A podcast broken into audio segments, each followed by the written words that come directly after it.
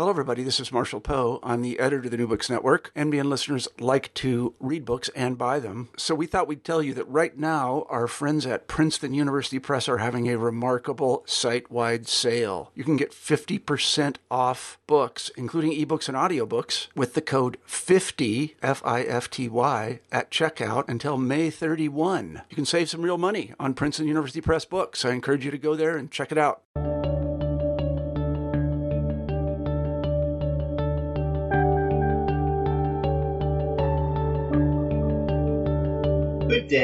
Welcome back to New Books in History, a podcast channel of the New Books Network. My name is Charles Coutinho of the Royal Historical Society. I am a host on the channel, and today I am pleased and honored to be interviewing Simon Lord Kerry on his book Lansdowne, The Last Great Whig. Uh, Lord Kerry, uh, what is the primary thesis of your book? The primary thesis of my book is to show that Lord Lansdowne not only epitomized the challenges that his class had to face from the late Victorian period through to the interwar years, but that his life and career profoundly Now, affected the course of um, modern history. Lord Lansdowne had an official biography uh, done, uh, I believe it's uh, 90 or 91 years ago, or 89 years ago, by Lord Newton. There has not been, except perhaps one book by, um, I believe it's Hugh Cecil, around 12 years ago, not been anything uh, done specifically on his career since. What do you attribute that to? Well, one reason for this may be that he is seen as an unfashionable symbol of empire and colonialism. He was an unelected political figure, held senior colonial offices, and he was also a significant Irish landlord. Another is that he was limited by his own qualities cautious, modest, unselfish, and loyal. He never promoted himself and would rather be ridiculed than engage in public controversy. As well as the peace letter of 1917, he's been criticized for the army's failings in the Boer War and for the Lord's response to the Parliament Bill of 1911. So, so in essence, in personality wise, you could almost say he's the polar opposite of an individual of uh, one of his earlier, I'm sorry, younger contemporaries, Lord Curzon, uh, in terms of personality. I think that yes, they differed. They differed. They differed immensely. Now, the uh, am I correct in assuming that the origins of the book was your doctoral dissertation that you wrote uh, under Thomas Otte, uh, examining uh, Lord Land Lord Lansdowne's uh, time at the War Office? Is that correct? That is correct. How did you like working with Thomas Otte? Um, well, I, I, Thomas Otte is a is a, um, a history professor at the University of East Anglia, and um, he is immensely knowledgeable of uh, the, the period that that Lansdowne lived through, um, and he is a diplomatic historian. So uh, those two qualities made working um, with him, um, you know, immensely fulfilling. Now, is it is in fact correct that uh, Lord Lansdowne was the uh, great grandson of the French, well-known French statement, statesman Talleyrand? Yes, he was. Did he ever exhibit any particular interest in uh, Talleyrand? No, um, there, there's no archival evidence of, of his interest in Talleyrand. Understood. So, um, could you explain to the audience, um, a why was Lansdowne a Whig as opposed to being a liberal when he entered pol- British pol- uh, parliamentary politics in the 1860s, and for his generation, what did being a Whig mean? Well, by 1868, when he entered politics, the term really meant the great landowning families of, of, of Britain. And these were the most exclusive group of the aristocracy, including the Grosvenors, the Spencers, Cavendishes, Bentincks, Russells, Pelhams, and, and the Petty Fitzmaurices. They rested their power in, in, in such a consortium molded by blood and breeding, um, and, and Whiggery influenced all of Lansdowne's predecessors in their upbringing, their marriages, their intellectual traditions, and social standing. They were convinced that they were the chosen people, um, and they saw themselves as guardians of the country's liberties. Now, Lansdowne grew up with with this thinking. Um, but politically, Whiggism in 1868 was very nearly redundant. Um, the Whigs had merged with the Liberals in 1859, and by the mid 1860s, the Liberal Party was led by William Gladstone, a former Peelite. Um, and so Whigs such as Lansdowne, caught between their liberalism and their landlordism, um, many opted for the latter. Um, but while modern politics drove Whiggism closer to extinction, the Whig tradition and its principles did not altogether disappear from politics. Now, on page 34, you state that the Lansdowne viewed Gladstone with, quote, contempt, unquote. Uh, a, why was that the case? And B, did that impact in any way on his relationship with the man who you characterize as political mentor, uh, Lord Granville, who was uh, Gladstone's closest friend in politics, I, I presume. Well, Lansdowne disagreed strongly with Gladstone over the Prime Minister's Irish policy. Um, his strategy of pacifying Ireland meant the permanent weakening of the position of Irish landlords like Lansdowne. Gladstone's zeal for religious and political causes sat uncomfortably with the moderate liberalism for which Whigs like Lansdowne and his political colleagues, including Granville and Hartington, were spokesmen. Uh, Gladstone's power rested in moral opinion, and for Whigs such as Lansdowne, it lay in educated opinion. At the time, it did strain his relationship with Granville, but the latter held no resentment and continued to support Lansdowne. And Lansdowne recognized uh, their friendship in a letter he wrote shortly after Granville died in March 1891, um, in which uh, I'm going to quote from the letter. There was no one outside my own family who filled so large a space in the foreground of my life. I can remember him for, I suppose, almost 40 years, and I cannot call to mind one instance in which he failed me. What I should have done without his help and encouragement when I first attempted political work, I do not know. No one understood better the value of a few kindly words or a little bit of sound advice to a youngster than he did. I recollect his coming to me at Lansdowne House after my father's death and the way in which he shared our sorrow. And many years afterwards, I remember how patient and forbearing he was when I resigned my office, not, I am afraid, with a very good grace. In your um, discussions of uh, Lansdowne's um, Governor Generalship of Canada, you, you state that uh, Lansdowne was, quote, pro American, unquote. Uh, why was he so, and um, uh, how did that uh, impact, if at all, his uh, policies while he was Governor General, or for that matter, Foreign Secretary? Um, well, firstly, um, I should mention that his great grandfather, the first Marquis, had played an important role in negotiating the end of the American War of Independence.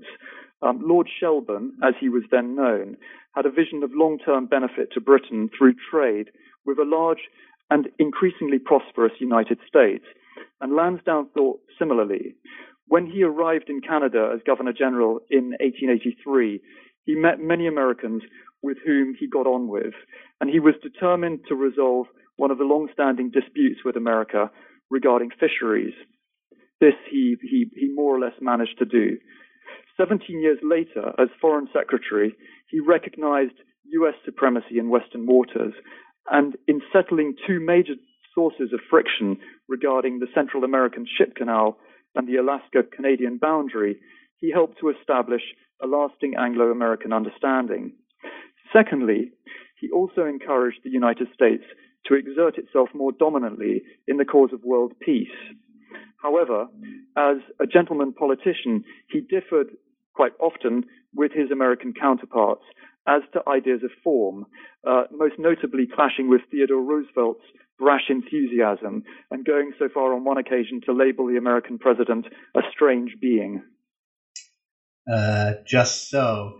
Uh, why did um, Lansdowne become a liberal unionist? Gladstone's attempt to give home rule to Ireland and the breakup of the Union and integrity of the empire that would obviously follow concerned Lansdowne. The Liberal Unionist Party was formed by Lord Hartington to defeat Home Rule and afford a basis for reconciliation of the Liberals. It included many other Whigs whom Lansdowne knew and respected well. And um, uh, you you point out at one um, section of the text that uh, he was offered a seat in the cabinet by Salisbury, um, and he refused it based on the fact that uh, he did not wish to be parted from uh, his uh, liberal unionist colleagues. Did that indicate this? I think is in the late 1880s, uh, mid late late 1880s. Uh, that that uh, he was still ambivalent about um, crossing the floor, as it were. That's that's absolutely correct. Yes. Now, uh, subsequent to his governorship generalship of Canada, he became a viceroy of India. How would you compare him to uh, his immediate uh, predecessors and uh, his immediate successors? Uh, and in particular, I'm thinking of uh, Lord Dufferin, who in some ways is quite comparable to Lord Lansdowne, both being governor generals of Canada as well as viceroys of India, both being Anglo-Irish landlords. That's a very good point. And and and uh, in order to answer your question, I'll focus rather more on Dufferin and leave Lord Elgin, who was um, Lansdowne's successor as Viceroy of India, um, out of the picture. So I'll just focus on Dufferin. Dufferin um, was, among other things, an adventurer and a travel writer. Um, his letters from high latitude was were, a publishing sensation, and he was a, very much a celebrity of his time. But in attempting to sustain his reputation, he ultimately fell victim to unsavory entanglements. Lansdowne was far more cautious. Um, whereas Dufferin once noted that public applause was very pleasant to anyone in public service, Lansdowne cared little or nothing for such sentiment as long as he consciously satisfied his own values and principles. Um, and, and, on another occasion, Dufferin remarked, I'm a great believer in frivolity. Um, Lansdowne, by contrast, inspired confidence by hard work and no self interest. Now, um, in your uh, chapter, or I think two, two or three chapters, dealing with Lansdowne at the War Office, would it be correct to say that you view Lansdowne as being a reformer in the Cardwell tradition? That's absolutely correct. Yes. And uh, you tend, you in essence say that uh, the mishaps, I think that would be a good way of expressing it, that the British Army suffered in the opening stages of the South African War beginning in the fall of 1899 could not, in fact, be laid solely or um, mostly at uh, his um, his fault. Is that correct? Yes, he had no direct responsibility for for, for, for the setbacks. Um, his decisions in the run up to the Boer War were not made in a vacuum, but were taken after consultation with his cabinet colleagues and military advisors. The path to war and the initial reverses were littered with decisions taken by individuals with, with conscious objectives based on their individual beliefs and the information they had available to them. Um, Lansdowne accepted that they had underrated the fighting value and power of endurance of the Boers, and that more was not done to prepare the army for war on account of political considerations. But he held the view that the troops in and on their way to South Africa in September 1899 were sufficient to secure the colonies. That being so, the War Office did not see much point in sending out an army corps until it was likely to find on arrival that everything was ready for its advance. He believed that the problem was not was was was was was, was not the fault of the system, but was actually the, the, the was one of personnel. Now, um, per contra to a piece in the TLS, which appeared, I believe it's April 24th, uh, I correct me if I'm wrong, but Lansdowne himself did not have any direct responsibility of uh, the employment of uh, what was uh, initially called concentration camps uh, for Boer women and children. Uh, that was more, I believe, Lord Kitchener's policy. Is that correct? That is absolutely correct. Yes, yes. Now, subsequent to his time at the War Office, he was uh, made Foreign Secretary, succeeding Lord Salisbury. Now, um, most historians, Thomas Otte among others, say that Salisbury at the Foreign Office had a very Olympian view of his role and did not really uh, care to um, regard as colleagues the staff, even the permanent undersecretary, Sir Thomas uh, um, Sanderson. Uh, is it correct to say that Lansdowne had a different uh, view of his role and did tend to uh, regard the staff, uh, particularly the deputy secretaries, assistant secretaries, um, as colleagues and was more willing to discuss policy and formulate policy uh, with their input? Um, yes, yes, it would certainly be fair to say that Lansdowne took a more collegial view in running the Foreign Office than, than his predecessor had. However, um, it should be noted that Salisbury was not altogether altogether given to ruling from a lofty height. Um, but but anyway, Lansdowne certainly avoided the role of prima donna. Um, he treated his colleagues in the in the in the department as equals um, and encouraged them to to voice their opinions. Um, he did much to ensure knowledge sharing with other de- government departments in Whitehall and to make the department less insular. Um, but one should also bear in mind that the geopolitical environment had changed since um, 1878 when Salisbury became Foreign Secretary. Um, Salisbury was fundamentally a mid Victorian optimist. He was confident in Britain's power and conscious of the weaknesses held by her possible enemies. In 1877, he had compared British foreign policy to floating lazily downstream, occasionally putting out a diplomatic boat hook to avoid collisions. He never changed his view. Lansdowne was was not so sure, um, and he worried that Britain and the Empire were under attack. Would you endorse uh, Lord Vansittart, um, a, um, a, permanent undersecretary at the Foreign Office in the 1930s, in his um, memoir, The Mist Procession, where he says of all the foreign secretaries that he worked uh, with, uh, Lansdowne possessed the best command of French. Yes, I would agree. But not only did he speak French fluently, but all his life he corresponded with his French relatives. And as a young adult, he experienced um, the Chancellery in Paris and was introduced to many French politicians um, through his um, grandfather. So he understood what it was like to be a French person.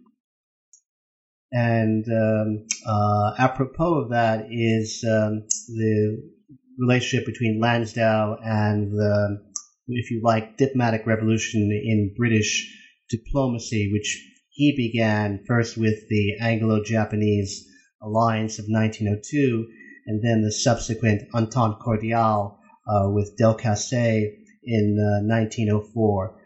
Uh, would you say, though, that unlike his successor, Sir Edward Grey, Lansdowne had a more how should I put it, uh, realpolitik view of the Entente Cordiale. He did not view it in the sort of emotional or, if you like, ideological terms that Sir Edward Grey subsequently seemed to have of it. Um, I would say that Lansdowne believed that a good understanding with France would quite possibly be the precursor to a better understanding with Russia and a boost to Britain's international position, which, in view of Britain's then relations with Germany as well as Russia, he did not regard very highly. Grey, I would argue, took a similar view. Um, I, I, happen to know that on, a, on the 1st of June 1904, he told the House of Commons that he welcomed the agreement um, but with Russia foremost in his mind, he encouraged the government to make the Entente a working model for other cases where possible. So I think the difference is that, that Grey saw this as, as, as, as something that was going to lead to, to, to, to further, further, further, further, further alliances and ententes. Now, isn't it also the case at the beginning of his tenure at the Foreign Office, which is uh, December 1900? Uh, Lansdowne, along with Balfour, and to and for a time uh, Joseph Chamberlain, the colonial secretary, was very interested in some type of uh, alliance with Germany. Uh, yes, yes, that's correct. Yes, yes, yes, that's correct. I mean, he believed that um, that, that that only agreement with Germany could prevent Russia from, from consolidating in Manchuria, which was which was the, the sort of the the, the, the, particular issue uh, at that moment. Um, but but but if you're, I mean, as you're aware, in the end, his attempt to build his Far East policy on these lines came to nothing. Yes, and would you say that's more because of uh, German uninterest in having a um, alliance relationship, a de jure alliance relationship with the United Kingdom uh, for fear of Russia? Um, yes, I think you could you could say that that was certainly part of it. Yes. Now, with the uh, uh, Liberals' uh, electoral victory in December 1905, Lansdowne leaves the Foreign Office, but uh, he he uh, is still the Conservative leader in the House of Lords, succeeding Salisbury in 1902. Uh, would you say that uh, his role, along with uh, A.J. Balfour, uh, was filled with political mistakes in the uh, people's budget uh, electoral or political crisis? Um, I think I think the, I mean the great the great sort of um, argument here is that the House of Lords became um, a sort of vehicle for Balfour to um, thwart liberal um, social welfare reforms and, and, various other bills. And certainly th- there is evidence of that. But I think um, just to just to give a, a wider view, Lansdowne didn't. Um, I mean, the, the, Lansdowne was not a, a, a, poodle. I think that was the word Lloyd George used of uh, of, of Balfour. He um, obviously thought carefully about how to um, preserve um, some of the institutions that he strongly believed in. And um, he thought that the House of Lords represented the permanent feelings of the country. Um, and so when Lloyd George sent the People's Budget in 1909, um, they obviously he and his colleagues um, had to decide whether um, it should pass or, or not.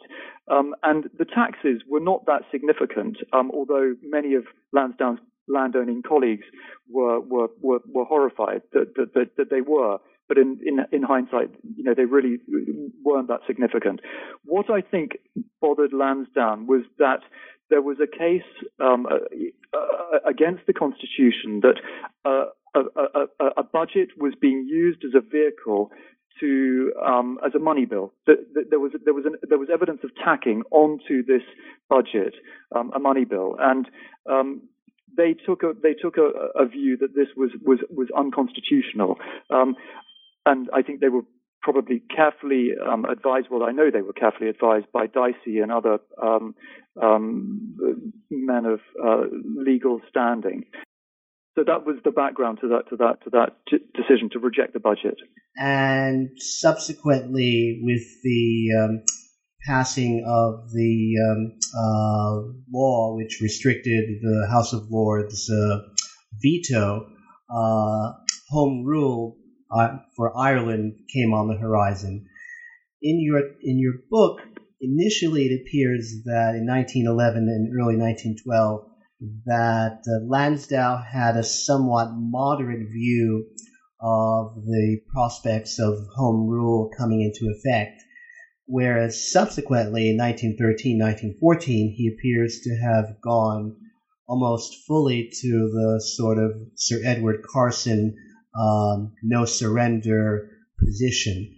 Why why the um, change? I think I think um, I, I, want to bring in um, Andrew Bonar Law here um, and uh, just discuss him briefly um, to, to, because I think that, that, my answer requires a little bit of background. Um, Bonar Law was um, the conservative leader of the House of Commons after Balfour resigned in, in, in 1911. And um, he and Lansdowne um, continued to work together um, for the Conservative Party um, up until Lansdowne um, stepped down from the House of Lords in 1916. Um, Bonar was um, quite different from uh, Arthur Balfour, who, who, he had succeeded. Um, and I think I, I, just ought to make a point about what Bonar position on Ireland was, because this had um, an influence um, on how Lansdowne thought about it. Um, and um, I'm going to sort of just briefly mention a few things. Um, position on Ireland, um, and Ulster in particular, was dictated really by an unbridgeable political gulf between the Protestant North and Catholic South over Ireland's relationship with the imperial metropole. Unlike Lansdowne, he had little knowledge of the south or the west of Ireland, but he did know Ulster. His father was born there, and um, his brother practiced medicine there. He believed that the Liberals had twisted the rules of the political game over Home Rule, and he thought it was unforgivable. This, this is in 19, 1912, that the government had not submitted the issue to the people in an election. He believed that Ulster was therefore the key to Home Rule. He believed it was impossible peacefully to force one quarter of the population of Ireland into estrangement from the United Kingdom if they did not wish to be estranged. And he wanted to use the Ulster crisis, which developed during 1912 1913, to force an election concentrated on Home Rule. Um, to his mind, harsh words like those he used at Blenheim um, placed before Asquith, the, the then Prime Minister, the choice which could not be avoided election or resistance, perhaps even armed conflict. And he believed that if Asquith brought in Home Rule on the authority of the Parliament Act without submitting it to the electorate, then something very nearly resembling civil war would result. Now, Lansdowne um, was an unrepentant unionist, um, and in 1886 and 1883 was a strong anti-home ruler. His principal concern was for the Southern Unionist Party, but by 1912 he had become uneasy about Home Rule. Um, he did not believe that the anti-Home Rule cry would catch on as it had done in 1886 and in 1893. He believed that people had got much more used to the idea than previously, and that there was an intense desire to relieve the Westminster Parliament of some of the work it was doing so badly. He also believed, like Bonar Law, that the issue should be submitted to the judgment of the country. And he believed that if the majority of the electors declared themselves in favour of it, he did not see how Britain could resist further or encourage Ulster to do so. This was his position in 1912. Shortly after the Blenheim rally, um, at which he was present, um, and, and, at which Bonar Law made, made, made, made a very passionate speech, he told Austen Chamberlain that he would probably have used language rather less suggestive of readiness to carry a rifle in, in, in, in, Ulster's defense. So at this time, he was obviously taking a much more uh, moderate view towards towards affairs in Ireland. Um, I think over time, what what brought him into a position um, of, of more um, of more, I think his concern grew um, while the, the, the, the, military question escalated, and I think um, that that is is undoubtedly the answer to, to, to why in 1913 and, and, early 1914 he's taken a much more um, fixed view on how um, Ulster might might um, how how, the, how Ulster's position might might resolve itself. Now, hard on the um, uh, 1914 political crisis over uh, home rule and, and uh, whether or not Ulster would be uh, included or excluded from it came the uh, outbreak of the Great War. Uh, to what do you attribute uh, Lansdowne's um, um, letters to uh, Asquith stating that uh, he firmly was in favor, he and the Unionist Party were firmly in favor of um, joining France and resisting uh, Germany uh, prior to the issue of Belgium neutrality being violating violated, sorry, um, coming up. Yes, Lansdowne watched um, as, as, as diplomatic intervention by the Continental powers ended. Um, at the end of July 1914, any hope that, that Sir Edward Grey, who was the then Foreign Secretary, had that the crisis um, would be contained by negotiation, as in previous Balkan wars, was disappointed. Um, Grey's invitation to Germany to suggest any method by which the influence of the four powers could be used to prevent a war between Austria and Russia resulted in nothing. Um, and, and obviously, on the 30th of, 30th of July, Russia ordered a general mobilization in support of their Serbian allies. The next day, Germany and Austria Hungary took preliminary steps in doing the same. Um, the French were desperate to know what Britain's intentions were, and Grey tried to persuade the cabinet to support France, um, believing that such an undertaking was important for Britain's future reputation. Churchill, Haldane, and Asquith supported him, but the majority of the cabinet, including Burns, Beauchamp, Simon, and Morley, were all in favour of staying out of the war. Um, the Liberal press and two thirds of the Liberal Party were opposed to war, as was the Foreign Affairs Committee. Lansdowne's brother Edmond, um, who was a former Liberal Party Undersecretary of State for Foreign Affairs, was also opposed. Um, he could see no mortal reason why Britain should be dragged into war unless Grey had given pledges of which the House of Commons knew nothing. Lansdowne, through his brother and through his friendship with Asquith and other liberal um, imperialists, had a sense of, of, of, of, how the party was thinking. He also had a sense of, of, of how the French government was, was, was thinking through um, his friendship with Paul Cambon, who was the French ambassador in London. And the French government was in no doubt that if Germany attacked Russia, France was obliged to help her Russian ally. Cambon saw a danger of another 1870. Um, I, I, think, according to his biographer, he believed Germany would overrun France and become the arbiter of Europe. Um, Cambon saw the problem from a strategic standpoint, whereas Grey at the time saw it very much from a legal point of view. On the 1st of August, um, before um, Grey um, and, and, and Asquith made up their mind as to which direction they were going to go, Cambon complained to one of Lansdowne's conservative colleagues, who was called George Lloyd. And the conversation was reported um, indirectly to Lansdowne by Austen Chamberlain on the 2nd of August.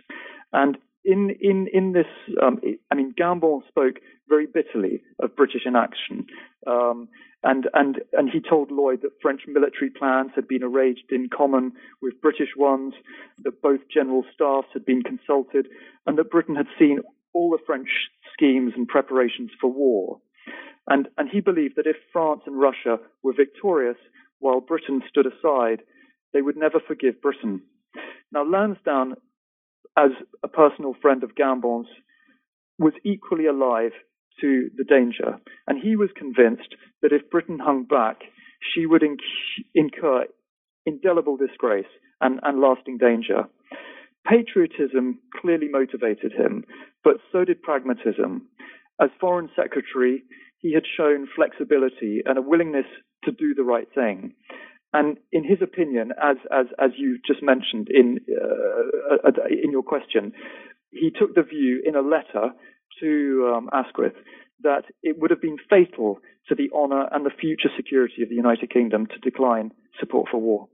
Now, um, with the outbreak of the Great War, there is, uh, in about uh, 10 months' time, a coalition between the Unionists and the Liberals and which uh, Lansdowne joins uh, Asquith's cabinet or reconstituted cabinet. How would you say how effective he was in that role for the next um, from May 1915 to uh, late November, actually December 1916? Lansdowne had influence, but no real power. Um, he held a ministerial position, but did not have a department to run. As such, he found the situation was not without drawbacks. However, he found it easy to work alongside Asquith, whom he had known politically and socially for many years. Aged 70, he was also the oldest member of the cabinet and did not have the same energy as its younger members.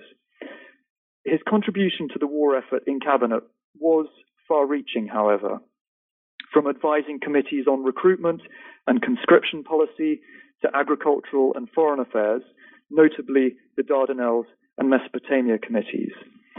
Whether he was justified in refusing to serve on Asquith's new war committee of 1915 was debatable, but clearly his health was a concern to him. Apart from Balfour, who was appointed First Lord of the Admiralty, none of the other Conservatives appointed to the Cabinet in May 1915 had a central role in the direction of the war. And although Asquith could not have foreseen it at the time, the coalition made it easy for Lloyd George to cooperate with some of the Conservatives and bring about Asquith's downfall and his own advancement as Prime Minister. Lansdowne, unlike some of his other Conservative colleagues, was loyal to the end and can take credit for playing no direct part in this episode. However, it is arguable that his 1916 memorandum calling for a negotiated peace, which the cabinet discussed and rejected, made Asquith vulnerable to the accusation that he was not providing the leadership needed to inspire the nation and crush the need for such discussions. Can you relate to the audience the origins of the Lansdowne letter? Lansdowne was dedicated to the war effort, um, but as the casualties and the financial strain increased during 1916, he began to have his doubts in fighting Germany to a knockout and the military's ability to achieve it quickly. Some experts had estimated that the war would not end until 1920. In a cabinet memorandum of November 1916, he made a case for a negotiated settlement. The cabinet was divided on the matter, uh, Lloyd George was adamant you cannot have a man in a war cabinet who thinks we ought to make peace. After the Asquith government fell the following month and Lloyd George became Prime Minister, Lansdowne unsurprisingly was left out of the new government, and any peace move was off the agenda. During 1917, the Allies' confidence was boosted by the entry of the United States to the war, but after Passchendaele, the Bolshevik Revolution in Russia, and General Haig's inability to maintain a stronghold at the Battle of Cambrai, Lansdowne informed his oldest colleague, Arthur Balfour, the Foreign Secretary, of his intention to publish his views. Balfour did not dissuade him and suggested he speak to Charles Hardinge, the permanent Undersecretary at the Foreign Office. Hardinge thought Lansdowne's letter statesmanlike and would do good. He also explained his position to Colonel Edward House, President Woodrow Wilson's chief advisor on European politics. House scarcely disagreed at all with him. On the 28th of November, he saw Geoffrey Dawson, editor of the Times newspaper, who refused to publish the letter and warned him to do nothing until the Versailles Conference of Inter Allied Leaders was over. That evening, he met Harry Burnham, proprietor of the Daily Telegraph, in the House of Lords, and told him the history of the letter and asked him to publish it. Burnham immediately agreed to do so, remarking that it was a good letter and he would give it prominence. So, with the title Coordination of Allies' War Aims, Lansdowne's letter was published the following morning. Lansdowne was fully aware of the impact his letter would have, both in Britain and abroad. Um, so, to sum up, uh, what would you say is the overall significance of Lansdowne's career in politics? Well, as a statesman and a representative of his class, he demonstrated perfectly the challenges of British politics from the late Victorian period through to the interwar years. And if you wanted people to take away one thing from this book, what would it be? By portraying Lansdowne as a man of his time and returning him to his proper position, the book demonstrates that it is possible to reinterpret the career of a historical figure. Uh, Simon Lord Kerry, thank you very much for speaking to us today. Uh, this is Charles Coutinho. Uh, thank you for listening to New Books in History, a podcast channel on the New Books Network. Thank you again. Thank you.